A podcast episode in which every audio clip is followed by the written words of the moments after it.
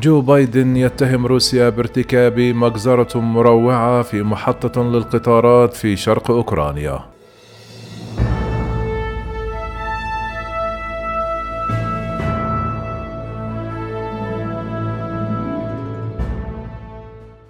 اتهم الرئيس الأمريكي جو بايدن الجمعة روسيا بارتكاب مجزرة مروعة بعد مقتل خمسين مدنيا بينهم خمسة أطفال في قصف استهدف محطة كراماتورسك للقطارات في شرق أوكرانيا.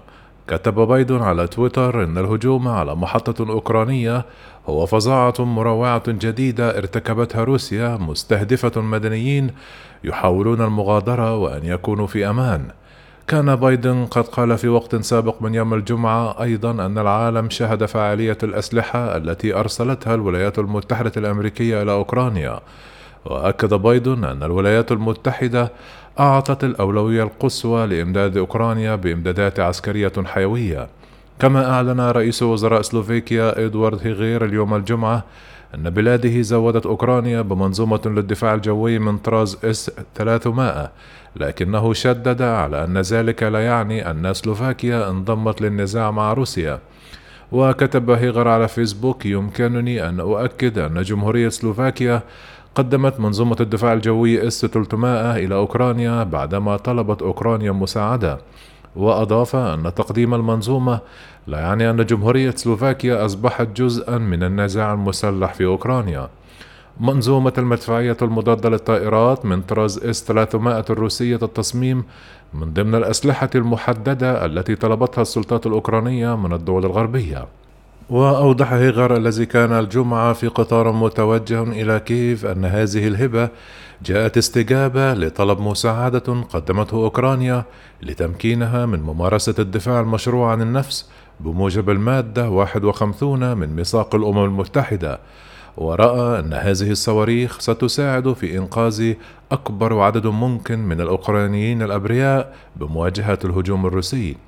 كما أوضح هيغر أن سلوفاكيا العضو في الاتحاد الأوروبي وحلف شمال الأطلسي ستتلقى في الأيام المقبلة منظومة دفاع مضادا للصواريخ إضافية من حلفائها بدون كشف المزيد من التفاصيل.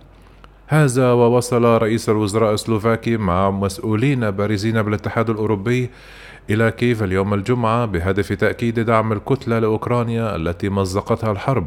وكتب هيغر في تغريدة اليوم أنه قدم مع رئيسة المفوضية الأوروبية أورسولا فون دير لاين ومنسق السياسة الخارجية بالاتحاد الأوروبي جوزيف بوريل مقترحات تجارية ومساعدات إنسانية لزيلينسكي وحكومته.